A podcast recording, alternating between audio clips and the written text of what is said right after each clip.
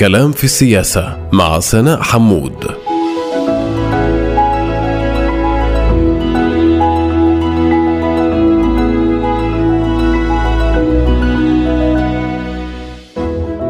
أهلا ومرحبا بكم مستمعاتنا ومستمعينا الكرام في حلقة جديدة من بودكاست كلام في السياسة الذي سنتناول في إطاره تحليلات معمقة بمنظور أوسع. حول قضية هامة أو شخصية مفصلية تركت وقعها وأدت إلى تحولات لافتة في المشهد السياسي. أنا سناء حمود وفي هذه الحلقة اخترنا أن نتوقف وإياكم عندما يعرف باسم قانون كامينت سيء الصيت أو كما يسميه البعض قانون الهدم والترحيل لنستطلع خلفياته وأهدافه وإسقاطاته منذ أن سن قبل أربع سنوات إلى اليوم ودور النواب العرب في القائمتين المشتركة والموحدة عبر خطي الحكومتين السابقة والحالية في مقارعة هذا القانون وصولا إلى إلغائه. موضوع حلقة اليوم من كلام في السياسة. قانون كامينتس ما بين السياسة والقانون والتخطيط ماذا في خلفياته وغاياته وتداعياته وما هي فرص إلغائه في حكومة بنت لبيد المتشكلة. ولفهم هذه القضية الهامة وما يترتب عليها تخطيطيا وقانونيا يسعدني أن أرحب في هذا الحوار بضيفين من ذوي الاختصاص والباع الطويل في قضايا الأرض والمسكن في المجتمع الفلسطيني في أراضي 48 هما بروفيسور يوسف جبرين نائب العميد لشؤون البحث العلمي في كلية الهندسة المعمارية والتخطيط في معهد التخنيون والدكتور قيس ناصر محام ودكتور في القانون من جامعة تل أبيب. والبداية ستكون مع نائب العميد لشؤون البحث العلمي في كلية الهندسة المعمارية والتخطيط في معهد التخنيون بروفيسور يوسف جبرين لنستطلع البعد التخطيطي لهذا القانون وإسقاطاته الفعلية على المواطنين العرب في البلاد منذ أن سن قبل أربع سنوات.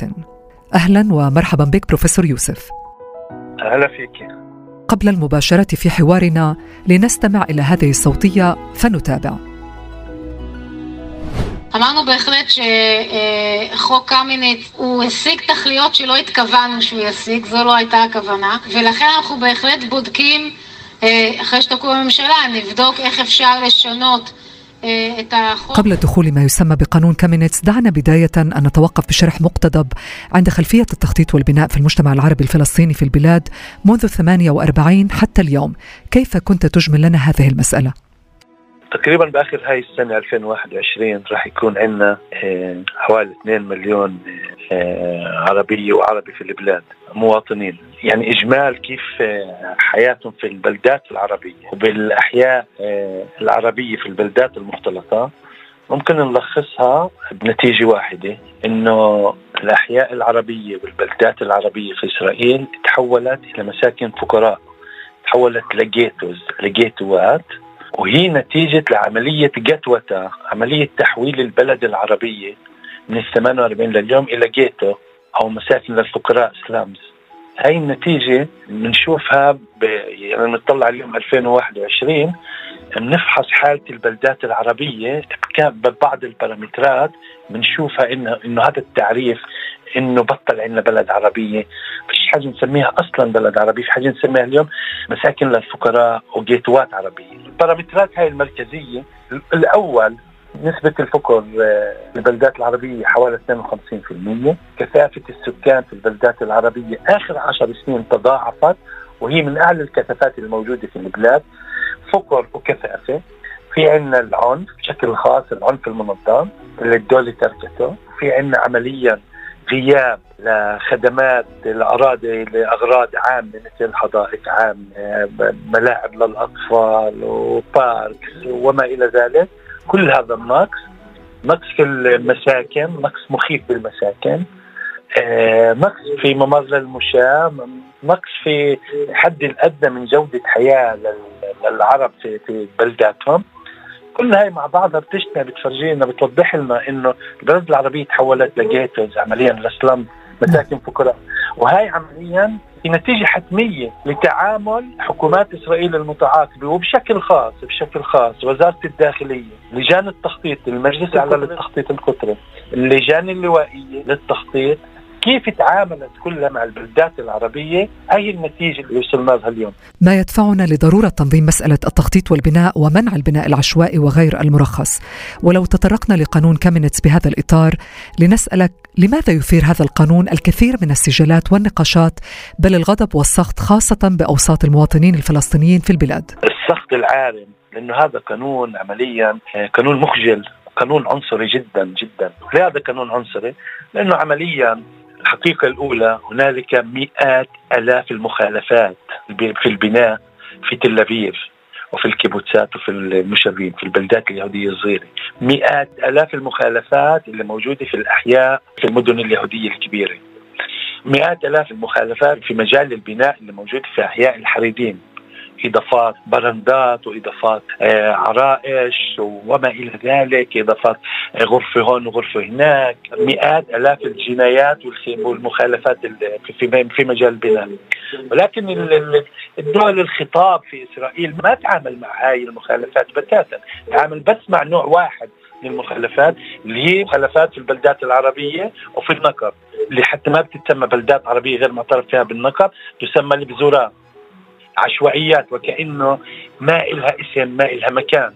بس هاي مش عشوائيات هاي لها اسم. بلدات مع أسماء قديمة جدا جدا ومربوطة بالتلة وبالواد وبالجبل الموجودة عليه آلاف السنين. وهي أسماء من خشم زنا ل...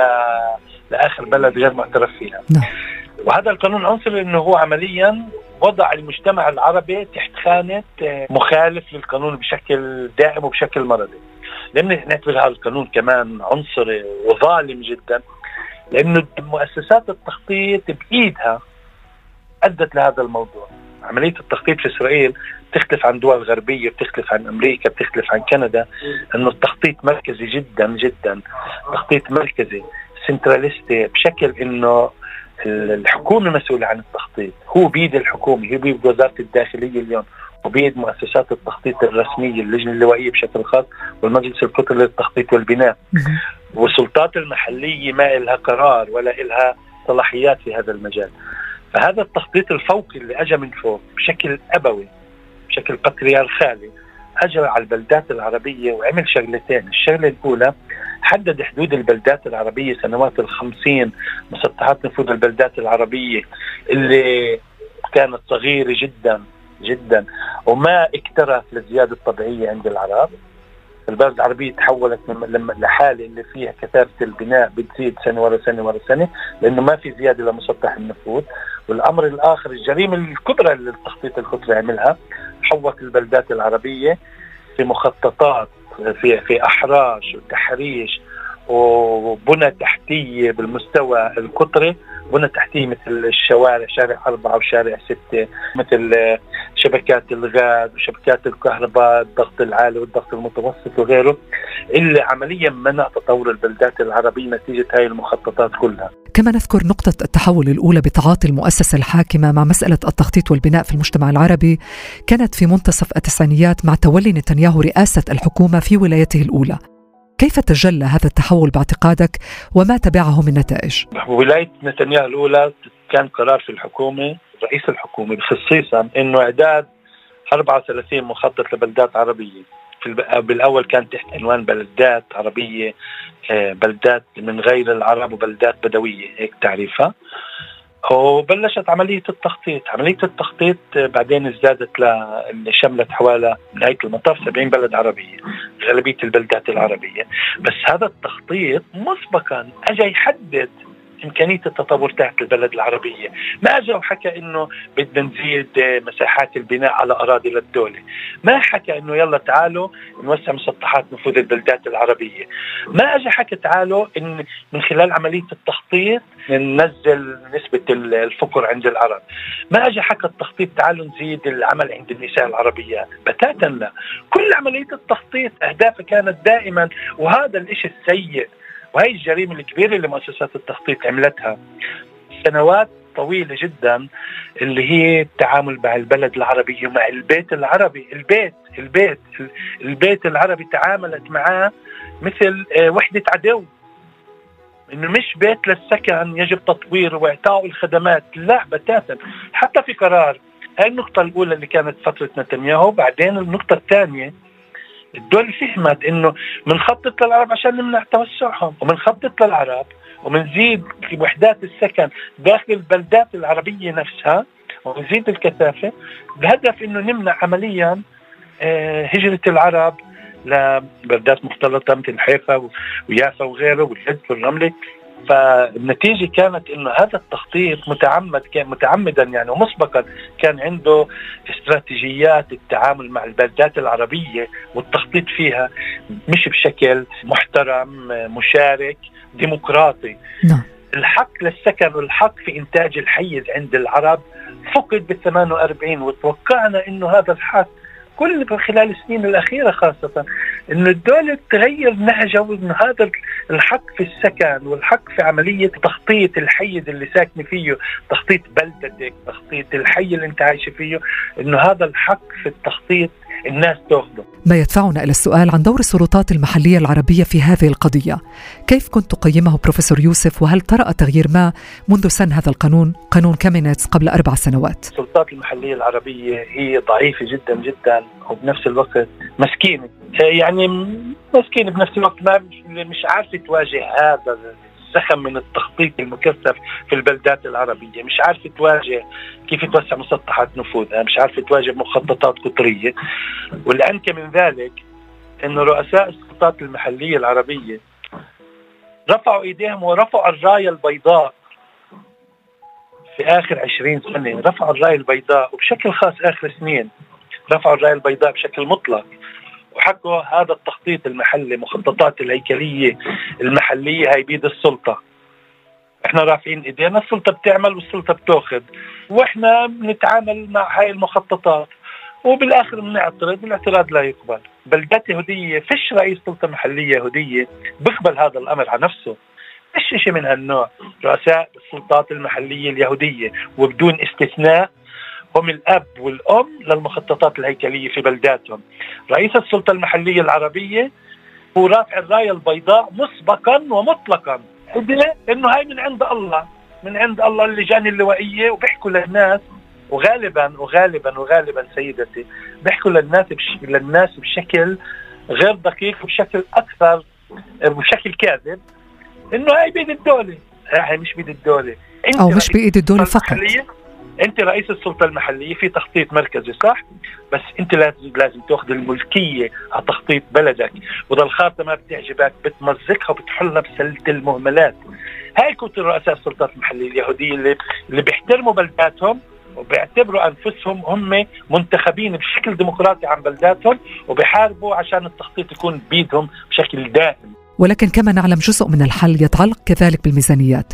لذلك اسمح لي أن أسألك عن الخطة الاقتصادية الخماسية المعروفة باسم 922 التي أقرت عام 2015 وستنتهي بنهاية هذا العام والتي كان من المفترض أن تأتي بحلول كذلك لضائقة السكن في المجتمع العربي في البلاد ولكن بالنظر إلى حال بلداتنا العربية لا يبدو أنها أتت بالتغيير المرجو.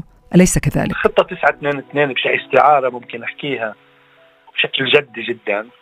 إنه ما نجحت تبني آه، آه، حمام من بلاستيك مش بيت. حمام من بلاستيك فشلت إنها تبني حمام من بلاستيك في البلدات العربية. كان هدفها الأول لأنه هدفها أهدافها المبطنة والمكتوبة كمان جزء منها مكتوبة بشكل صريح. هو البناء المكثف في البلدات العربية على الأراضي الخاصة. فكل ال mechanism بنوه أنه استغلال الأراضي ما تبقى من أراضي خاصة عند العرب وبناء مكثف عليها تبين أنه ما في تقريبا أراضي خاصة عند العرب اللي هي ممكن البناء عليها لأنه سعة البلدات العربية وصلت لسعة تقريبا مطلقة. والأمر الثاني بنوا mechanism اللي ربط عملية التطوير بعملية التخطيط المصادقة عليه، التخطيط بده سنين طويلة جدا، ما في أراضي يتخطط عليها، فبنهاية المطاف ال كل الملياردات اللي انوعدت البلدات العربية فيها بقيت بيد الدولة، عشان هيك التفكير إنه كان التفكير إنه تمديد 9 2 2 لكمان خمس سنين. لأنه المصاري بكيت في الدولة فشل 9 2 2 فشل الأساسي كان لأنه الخطة غير ديمقراطية وما أجت بأيادي نظيفة تحكي للبلدات العربية. بدي أطور البلدات العربية بدي أوسع مسطحات نفوذ البلدات العربية. وعدونا ببناء عشرات آلاف الوحدات السكنية صفر. وعدونا ببناء آه، آه، مباني عامة. ومباني للثقافه وعدوا صفر وعدونا وعدونا في الباركس والأراضي الأغراض عامة وحدائق للأطفال. بعضهم الأولاد في الناصري بروحوا على حدائق العامة والحديقة العامة. أو في نتسيرة عليت نوفا قليل أو بينزلوا على العفولة. كذلك الأمر أولاد وبنات. اكسال وسولم وكل قرى المارج بس مركزهم ودبوري العفوله فهذا الفشل ذريع جدا جدا ل 922 لأنه ما اجب عياده نظيفه لو اجب عياده نظيفة كان ممكن استعماله بشكل ثاني. 922 اجت بايادي سيئة جدا جدا هدفها كان بناء مكثف عند العرب عشان منع العرب بالهجرة لبلدات يهودية واستعمال الأراضي الخاصة عند العرب ليه استعمال الأراضي الخاصة عند العرب عشان ما تتوسع البلدات العربية على أراضي الدولة. هذا بما يتعلق بالبلدات العربية ولكن بالنظر إلى حال الأحياء العربية في المدن المختلطة يبدو أن حالها لا يقل سوءا. لماذا وماذا عن دور السلطات المحلية فيها؟ بالبداية كان تم المصادرة المطلقة للحيز العربي. سنوات الخمسين والستينات والسبعينات تم هدم الحيز العربي وبشكل خاص بالعمارة العربية والعمارة الفلسطينية في حيفا وفي يافا وفي في, في اللد والرملة وغيره. المرحلة الثالثة الأغنياء والسلطات المدن المختلطة والأغنياء آه إن كان من خارج يهود من خارج إسرائيل أو كمان في البلاد فجأة اكتشفوا إنه هاي إنه في بالمناطق العربية في إرث معماري غني جدا مثل بيافا وهاتوا نستعمله بلشت عملية ال gentrification ال gentrification اللي, اللي الطرد الحضري بالعربي. الاغنياء بيرجعوا على المدينة وبيشتروا أجزاء منها وخاصة في المناطق الفقيرة بس اللي فيها إرث معماري وعليها القيمة. فالسكان العرب كمان مرة كمان مرة غير كمان مرة تم عمليا دحرهم وطردهم من المناطق اللي كانوا ساكنين فيها. وتحولت الأحياء العربية بشكل خاص. تحولت لجيتوات ومساكن للفقراء كثيفة السكان بدون خدمات طليق فيها آه، بشكل خاص في اللد في الرملة في, في, في كمان في, في كمان آه، كمان في يافا. ولكن الوضع الوضع في حيفا بيختلف آه، بيختلف كليا. إنه يعني حيفا سكان العرب بسكنوا بكل كل أحياء مدينه حيفا مفتوحة للعرب. آه، بدون استثناء العرب بيتواجدوا بكل الأحياء. في هجرة واضحة في الخمس سنوات أربع سنوات الأخيرة. هجرة كبيرة جدا.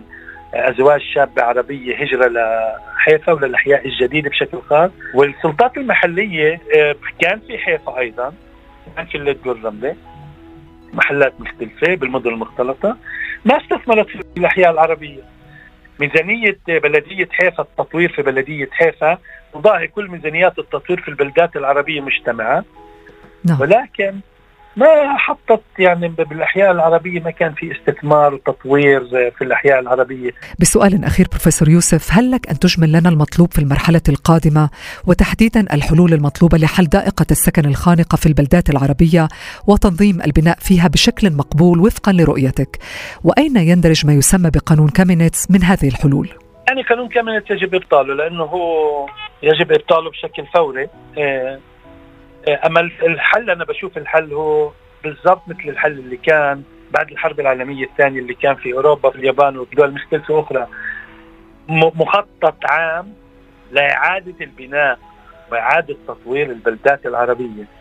إعادة بنائها وتطويرها من خلال توسيع مسطحات النفوذ فيها بشكل دراماتيكي بشكل إن يتوسع على أراضي للدوله في كل بلد وبلد بدون استثناء. وعليها تقام أحياء جديدة عربية جديدة حديثة عليها القيمة. الأمر الثاني ترميم البلدات العربية داخل البلدات العربية اللي قائمة هون بحاجة لملياردات الدولارات. الأمر الثالث إبطال قانون كيمينيتس وتبييض كل ما هو غير مرخص من كل ما هو غير معترف فيه من ناحية بناء الاعتراف فيه خلال خمس سنوات إعداد مخططات تفصيلية اعتراف فيه بشكل مطلق والأمر الرابع الاعتراف في بلدات العربية في المكتب الغير معترف فيها وإعادة ترميم وتحديث تطوير بنى تحتيه في البلدات العربية غير معترف فيها في المكتب بشكل بشكل خاص، هذا الحل الوحيد اللي أنا شايفه لإعادة ترميم البلدات العربية، غير هيك مساكن الفقراء والجيتوز راح يتطور وينفجر دائما بشكل دائم في السنوات القادمة. واللي شايفه إنه الطبقه المتوسطة العليا راح تبلش تهاجر بتسارع أكثر وأكثر من البلدات العربية مثل ما نشوف الهجرة على حيفا وعلى نوفا جليل وعلى كرميل وعلى غيره وغيراته راح الهجرة هاي تكمل، الحل اللي أنا شايفه حل شامل. ما في هون خارطة وهناك خارطة وهنا مليار شيكل وهاي الأمور ما راح تحل. في حل عام لأنه المشكلة هي قطريه، المشكلة هي بالمستوى الوطن، بطلت مشكلة المستوى الناصر لحالها، الناصر تحولت لجيتو مثل ما أم الفحم وجسر الزرقاء تحولت لجيتو، كثيفة السكان الكثافة فيها بتزيد والعنف عم بيزيد وال وال وال والغربة. وهذا الأمر المخيف جدا. أكبر. بخوفني الغربة من البلد العربية والغربة من الأحياء العربية. والغربة من الاحياء العربية في البلدات المختلطة هاي الغربة بتؤدي بنهاية المطاف بتزيد عم بت يعني بت بتزين وعمليا بتزيد كل موضوع العنف وب وبتغنيه بشكل سلبي جدا جدا. هاي الغربة هي سيئة. الغربة من المدينة هي أسوأ ما ممكن مجتمع يتمناه لنفسه. هاي الغربة مجبورين نغيرها خلال بس مخطط عام كبير جدا بس من خلال شيء كبير جدا. وبعيد كل البعد عن 9 2 2 والتفكير والحق في السكن والحق في المدينة كحق مطلق كمان للعرب وكمان لليهود. شكرا لك نائب العميد لشؤون البحث العلمي في كلية الهندسة المعمارية والتخطيط في معهد التخنيون بروفيسور يوسف جبرين على هذا الحوار الخاص. شكرا سيدتي في الشق الثاني من هذا الحوار سنحاول التعمق في هذه القضية بالجانب القانوني. ما التغيير الذي طرأ على قانون التخطيط والبناء عقب سن ما يسمى بقانون كامينيتس؟ وكيف تم تطبيقه فعليا في البلدات العربية؟ وهل فعلا تم تجميد القانون بموجب الاتفاق الائتلافي للموحدة في حكومة بنت لابيد وبماذا يختلف ما توصل إليه الاتفاق الائتلافي للموحدة عما أحرزته المشتركة في الحكومة السابقة؟ ولماذا يجمع المختصون على ضرورة إلغاء هذا القانون؟ وكيف يمكن القيام بذلك؟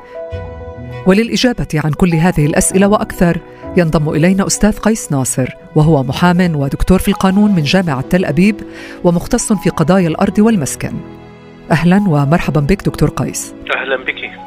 لنبدأ حوارنا بتعريف قانون كامينتس باقتضاب إذا سمحت وما التغيير الذي طرا على قضايا التخطيط والبناء عقب سنه قبل حوالي أربع سنوات.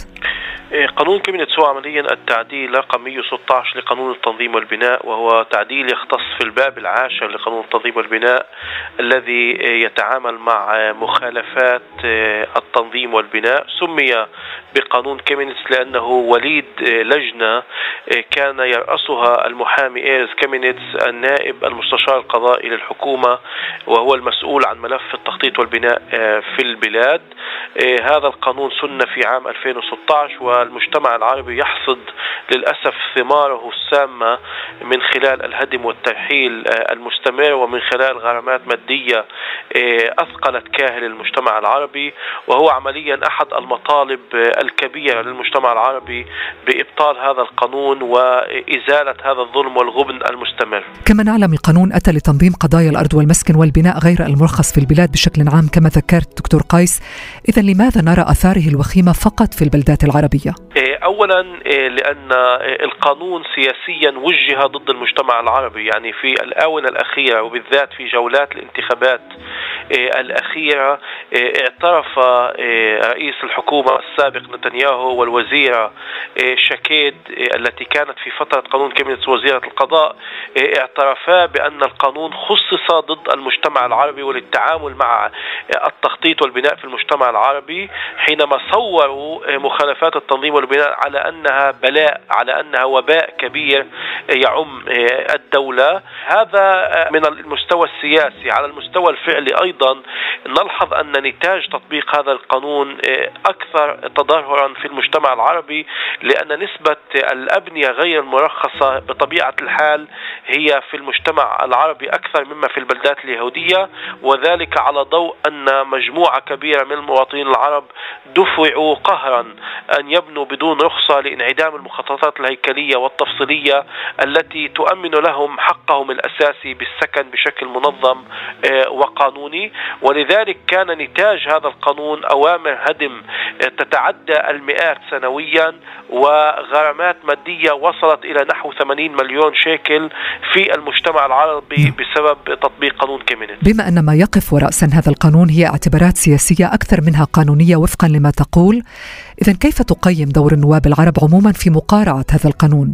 لأننا سمعنا في الماضي عن إنجازات للقائمة المشتركة في تجميد هذا القانون في الحكومة السابقة والآن نسمع عن محاولات شبيهة للقائمة الموحدة بإطار الاتفاقيات الائتلافية مع حكومة بنت لبيد المتشكلة اولا أنا يعني ليس من من قبيل النقد ولا المناصرة أو المناكفة بحزب معين أو حزب آخر ولكن من باب طرح الحقائق لي لي عتب كبير على أداء الأحزاب العربية فيما يخص قانون كامينيتس وهذا العتب ينقسم إلى قسمين. الأول كان هناك دائما مغالطه للمجتمع العربي حول تجميد قانون كيمينيتس وأنا أقول ولا ما من مرة جمد قانون كيمينيتس. ما كان في شهر 11 2020 هو أن المحامي إيرز كيمينيتس المسؤول عن تنفيذ قانونه نفسه آه، آه، أعلن عن تسهيل آه، بمعنى أن البيوت التي بنيت وسكنت قبل عام قبل 1 1 2018 ولا يوجد بحقها أمر قضائي هذه البيوت لن تتعامل معها الدولة من خلال الغرامات الإدارية ستستمر بالعمل معها من خلال القنوات القضائية الجنائية. ولكن ولكن هذه الشروط لا تنطبق إلا على نسبة 1% على الأكثر من المباني غير المرخصة في البلدات العربية. وهذا يعني أن كل من يقول أن قانون كيمينيتس جمد هو عمليا مغالطة وتصوير غير دقيق نعم. آه، آه، آه، لما حصل فعلا. القسم الثاني من العتب الذي أنسبه لهذا الأداء هو أننا دائما نتعامل مع قانون كيمينيتس وكأن الإنجاز هو بتجميد قانون كيمينيتس قانون كيمينيتس هو جزء من صورة عامة صورة قاتمة جدا تخص المجتمع العربي. أصبحنا يعني نحارب أن يجمد مادة هنا أو هناك في قانون كيمينيتس ولا نتعامل مع القضية الأم وهي قضية التخطيط في المجتمع العربي. يعني أمر الهدم أو مخالفة التنظيم والبناء هي نتاج للمشكلة الأم وهي انعدام التخطيط. وقانون كيمينيتس جاء عمليا ليعاقب الضحية ولينصر المجرم. المجتمع العربي هو ضحية انعدام تخطيط 70 عام حتى اليوم أكثر من نصف بلداتنا العربية لا يوجد بها مخططات تفصيلية تمكن المواطنين من السكن ومن التجارة ومن العمل ومن الأعمال الحرة كما في البلدات اليهودية. ولذلك لا تستطيع الدولة أن تبدأ بمعاقبة المجتمع العربي على أنه مجتمع غير منظم حينما هي نفسها تقاعست عن تنظيم البلدات العربية عشرات السنين. وما أقوله ليس شعارا سياسيا هذا موثق في تقرير لجنة أور هذا موثق في تقارير مختلفة لحكومات إسرائيل المتعاقبة ولمؤسسات حقوق إنسان. ولذلك أنا أقول إيه، التحدي ليس فقط إبطال قانون كيمينيتس بل التحدي الأكبر هو تحويل البلدات العربية إلى بلدات منظمة إلى رفع مستوى العيش في المجتمع العربي. نحن نحارب على تنظيم البيوت غير المرخصة ماذا عن مستقبل البلدات العربية؟ ماذا عن مستقبل المجتمع العربي؟ ماذا عن عام 2050 حينما سيصل تعداد المجتمع العربي سيتضاعف بنسبة 15% من قياسا ب 2020 هل للدولة حلول لأولئك المواطنين؟ هل لها حلول للبلدات العربية؟ هل لها حلول لقيمة العيش ومستوى العيش المجتمع العربي؟ ولذلك أنا أقول الاقتتال على قانون كيمينيتس يضيع الصورة الكبرى ويضيع حقوق المواطنين العرب الأساسية بالعيش آه، بكرامة وبسلام وبشكل مزدهر كما أي إنسان آخر في الدولة. قبل الانتقال لقضية الحلول دعنا نستنفذ ما تم التوصل إليه على المستوى البرلماني. هل لك أن توضح لنا بماذا يختلف إن كان هناك اختلاف أصلا بين ما تم التوصل إليه في الاتفاق الائتلافي الحالي للموحدة مع الحكومة المتشكلة عما أحرزته المشتركة في الحكومة السابقة؟ يعني أنا في نظري يعني بشكل عام كل هذا الائتلاف الحكومي آه، عمليا ما وحد هذا الائتلاف هو أن يتفقوا على ألا يختلفوا. بمعنى يعني القضايا المصيرية في مختلف مناحي الحياة ومن ضمنها أيضا التخطيط التخطيط في المجتمع العربي وقانون كيمينيتس وأمور خاصة في المجتمع العربي في هذا الائتلاف اتفق المجتمعون ألا يختلفوا ولكنهم لا لم يتفقوا على القرارات النهائية والحلول الدائمة في هذه المواضيع. على سبيل المثال فيما يتعلق في قانون كيمينيتس وأنا بعدما اطلعت على اتفاق الموحدة اتفاق الموحدة يقول أن هناك لجنة ستقوم بفحص امكانيه إعادة النظر في قانون كيمينيتس. لا يوجد قرار بإبطال قانون كيمينيتس وعمليا هذا هذا هذا المنحى وهذا المسار نحن نعلمه حتى في زمن حكومة نتنياهو. يعني أنا كنت قدمت التماسات لمحكمة العدل العليا طعنت في قانون كيمينيتس. وفي شهر يوليو 2020 قدمت نيابة الدولة ردها على هذه الالتماسات ونوهت بالخط العريض أن رئيس الحكومة السابق نتنياهو أوعز بشكل شخصي لإقامة لجنة خاصة لإعادة النظر في بقانون كيمينيتس طبعا هذا فعله نتنياهو ليس حبا في العرب إنما مراعاة لأصوات البلدات اليهودية استصرخت ضد تطبيق قانون كيمينيتس لديها. ولذلك الادعاء بتشكيل لجنة هذا نعلمه سابقا. الموضوع الآخر في الاتفاق يتم الحديث عن التوجه للمستشار القضائي للحكومه لتجميد غرامات قانون كيمينيتس صحيح. وللأسف في يوم الأربعاء الفائت قبل أسبوع أعلمت الدولة في نفس الالتماسات التي قدمتها للمحكمة العليا ضد قانون كيمينيتس أنها لا توافق على محو غرامات قانون كيمينيتس يعني في في جلسة 26 4 المحكمة العليا ذاتها دون أي اتفاق ائتلافي وقبل الاتفاق الائتلافي اقترحت على الدولة محو غرامات كيمينيتس وذلك نظرا للطعون الدستورية التي أثرتها ضد هذا القانون. فالمحكمة اقترحت من ذات نفسها على الدولة محو غرامات كيمينيتس ولكن للأسف في يوم الأربعاء الفائت الدولة أبلغت المحكمة العليا أنها ترفض هذا الموضوع ونحن بانتظار الكلمة الأخيرة للمحكمة العليا في هذا الشأن. ولذلك أنا أقول ليس من باب يعني التقليل أو التخوين أو الإضعاف من جهود أي حزب ولكن من حيث الوقائع الاتفاق الائتلافي الذي أبرمته الموحدة لم ياتي بجديد على ساحة قانون كيمينيتس ولا على ساحة التخطيط في المجتمع العربي. لأنك ذكرت المسار القضائي وسبق وتحدثت أيضا دكتور قيس عن تداعيات هذا القانون ليس فقط على الجانب السياسي وتعميق أزمات المواطنين العرب الفلسطينيين في البلاد وإنما كذلك على مبادئ الديمقراطيه واستقلالية الجهاز القضائي وتقويض مكانته ماذا قصدت بذلك وما التداعيات المحتملة لذلك مستقبلا؟ يعني عمليا هذا أمر مهم جدا وعليه أن يقلق كل إنسان يعمل أن يبقى ما تبقى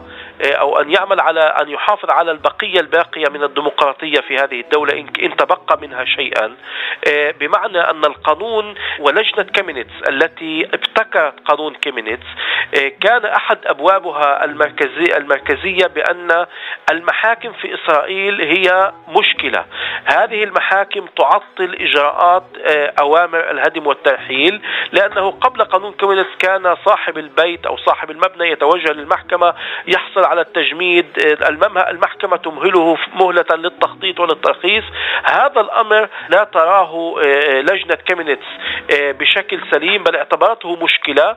وهذه مشكلة كبيرة من حيث من ناحية دستورية أن نتعامل مع السلطة القضائية وعلى أنها مشكلة ولكن الأقبح من ذلك أن قانون كيمينيتس يتعامل مع هذه المشكلة بين قوسين من خلال الإجهاز على الجهاز القضائي في إسرائيل. بمعنى حسب قانون كيمينيتس اليوم المحاكم تخرج من ساحة تطبيق القانون يتحول كل تطبيق قانون التنظيم والبناء بوسائل إدارية تعطى لمفتشي الوحدة القطرية. مفتش الوحدة القطرية يستطيع دون محكمة ومع أنه ليس قاض أو حاكم أن يصدر أمر هدم بدون أي إذن مسبق من المحكمة المفتش ذاته وهو مع احترامي له موظف إداري ليس أكثر يستطيع أن يغرم صاحب المبنى بمئات ألاف الشواقل دون إذن المحكمة. الأمر الثالث أن المحكمة اليوم لا تستطيع تجميد أوامر الهدم إلا في شروط تعجيزية لا تنطبق على الغالبية العظمى من من الحالات في المجتمع العربي وفي البلاد عامة. بمعنى القانون عطل الجهاز القضائي في إسرائيل وهذا مساس خطير. بالقيم الديمقراطية لأي مجتمع ديمقراطي السلطة القضائية عليها أن تكون سلطة مستقلة وعلينا أن نحافظ عليها ولكن قانون كيمينيتس عمليا يتعامل معها كمشكلة ويحل هذه المشكلة من خلال إغلاق أبواب المحاكم أمام المواطنين ومنعهم من التقاضي في الخصومة فيما بينهم وبين الدولة ماذا عما يجري في النقب؟ لأن متابعة عابرة للأنباء تؤكد أن هناك هجمة شرسة ومكثفة على الأهالي هناك من خلال ما يسمى بسلطة توطين البدو التي تهدم البيوت بشكل تعسفي ومكثف لا سيما في البلدات مسلوبة الاعتراف كيف تقرأ ما يجري هناك وبأي شكل سهل قانون كامينتس هذه العملية؟ إيه، النقب هو مشكلة إيه، خاصة جدا هي جرح دام ونازف للمجتمع العربي منذ عشرات السنين. إيه، الدولة لا تعترف بعشرات القرى غير البدوية ولا تعجل في إعطاء الحلول العادلة والدائمة لمئات الآلاف من المواطنين العرب الذين يسكنون حتى اليوم بدون دون كهرباء ولا ماء ولا شوارع وطلاب مدارس يجتازون كل يوم عشرات الكيلومترات للوصول إلى مدارسهم. هذا الأمر مخزي قبيح ومؤلم ولكن أود أن أجدد في إطار أيضا ما تحدثنا به سابقا عن الاتفاق الائتلافي. في نظري الاتفاق الائتلافي شجع ويشجع الدولة على المزيد من الهدف في النقب. لماذا؟ لأن الاتفاق ينص على الاعتراف بثلاث قرى فقط. كنا نعلم عن اعترافها قبل ذلك بمعنى أننا أن الدولة ستعترف بهذه القرى ولها الضوء الأخضر بالاستمرار بالاقتلاع والترحيل في باقي القرى. الأمر الآخر أنه حتى في تطبيق القانون في بنت تطبيق القانون في النقب تم الاتفاق على الاستمرار في ما يسمى أوامر الهدم آه، لأهداف التوطين في آه، النقب. بمعنى حينما تريد الدولة نقل مجموعة سكانية أو عائلة بدوية إلى آه، مكان آخر حسب هذا الاتفاق لها الضوء الأخضر أن تفعل ذلك. ومن جهة أخرى قانون كيمينيتس الذي كما قلت سابقا زود الوحدة القطرية بوسائل غير طبيعية من الهدم والترحيل بدأت الدولة تستعمله من أجل الإسراع في محو نحو الوجود العربي الفلسطيني البدوي آه، في النقب يعني بدل ما أن تقوم الدولة وكان للمحكمة العليا عدة قرارات تشجع الدولة على إعطاء حلول عادلة للمجتمع البدوي الدولة تستعيض عن هذه التوصيات بتفعيل قبيح جدا وشرس جدا لقانون كيمينيتس وللأسف هي تستطيع فعل ذلك بشكل يومي من الاقتلاع ومن الهدم في المجمعات غير المعترف بها. ولذلك آه، أنا أقول آه، حتى الاتفاق أو الحكومة الجديدة وما يسمى حكومة التغيير لا يوجد بها أي تغيير تجاه المجتمع العربي بل على العكس أعطي من خلال هذا الائتلاف الضوء الأخضر للمزيد من الهدم والترحيل لأهلنا في النقب. بسؤال أخير دكتور قيس ما المطلوب اليوم لدرء أخطار ما يسمى بقانون كامينيتس؟ وما هي الأدوات المتاحة أمام المواطنين العرب الفلسطينيين في مواجهة هذه السياسة بتقديراتك؟ اولا كل الأطياف المختلفة حتى في المجتمع العربي والمجتمع اليهودي آه، مجمع على أن قانون كيمينيتس هو هو خطأ يجب أن يصحح.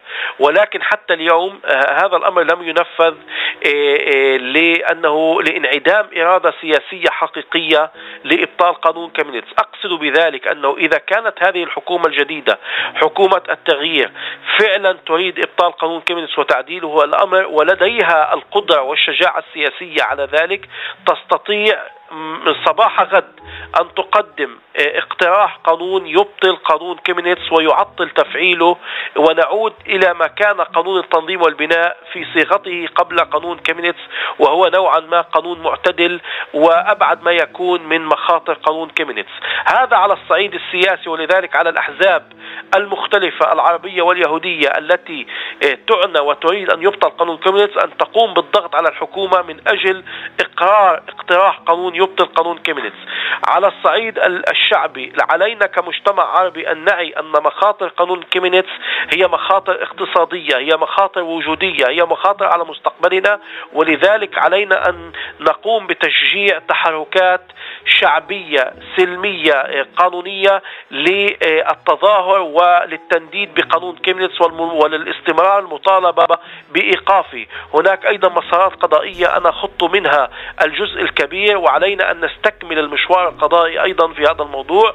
ولكن أنا أود أن أقول أيضا أخت سناء أنه حتى اليوم لم نرتقي بتدويل قضية الوجود العربي في إسرائيل. نعم. يعني نحن نتعامل مع القضية كقضية محلية مع أن قضية الأقلية الفلسطينية في إسرائيل في نظري هي قضية ذات أبعاد دستورية ودولية وإنسانية عالمية. وأنا أظن أنه لن نستطيع أن نحسن ونعزز أدائنا والحفاظ على وجودنا إذا ما استطعنا أن ندول قضية الوجود العربي وما تعانيه الأقلية العربية من قانون كيمينيتس وقانون الكومية والترحيل والتهجير والبطالة والتخلف الاجتماعي الذي تعيش به أغلب بلداتنا العربية والمجتمع العربي. هذا يتطلب برنامج عمل واضح هذا يتطلب وحدة وللأسف يعني ما ألقاه من الأحزاب العربية من مناكفات وشجار كلامي وحتى تخوين لطرف ضد طرف آخر لا يعطيني الأمل بان ان نستطيع كمجتمع أن نفعل هذا البرنامج، مع ذلك أنا لست من اليائسين وأنا متفائل بطاقات شعبنا وبإحساس شعبنا وبانتماء شعبنا أن نتوحد جميعا لإبطال هذا الغبن ضد مجتمعنا. وصلت هذه الفكرة وهذه الرسالة كذلك. واسمح لنا أن نشكرك أستاذ قيس ناصر المحامي والدكتور في القانون من جامعة تل أبيب المختص في قضايا الأرض والمسكن على هذا الحوار الخاص. أشكرك أشكرك. كان هذا كلام في السياسة. شكرا لكم مستمعاتنا ومستمعينا الكرام على حسن الاستماع. أطيب التحيات لكم أينما كنتم. دمتم بكل خير. كلام في السياسة مع سناء حمود.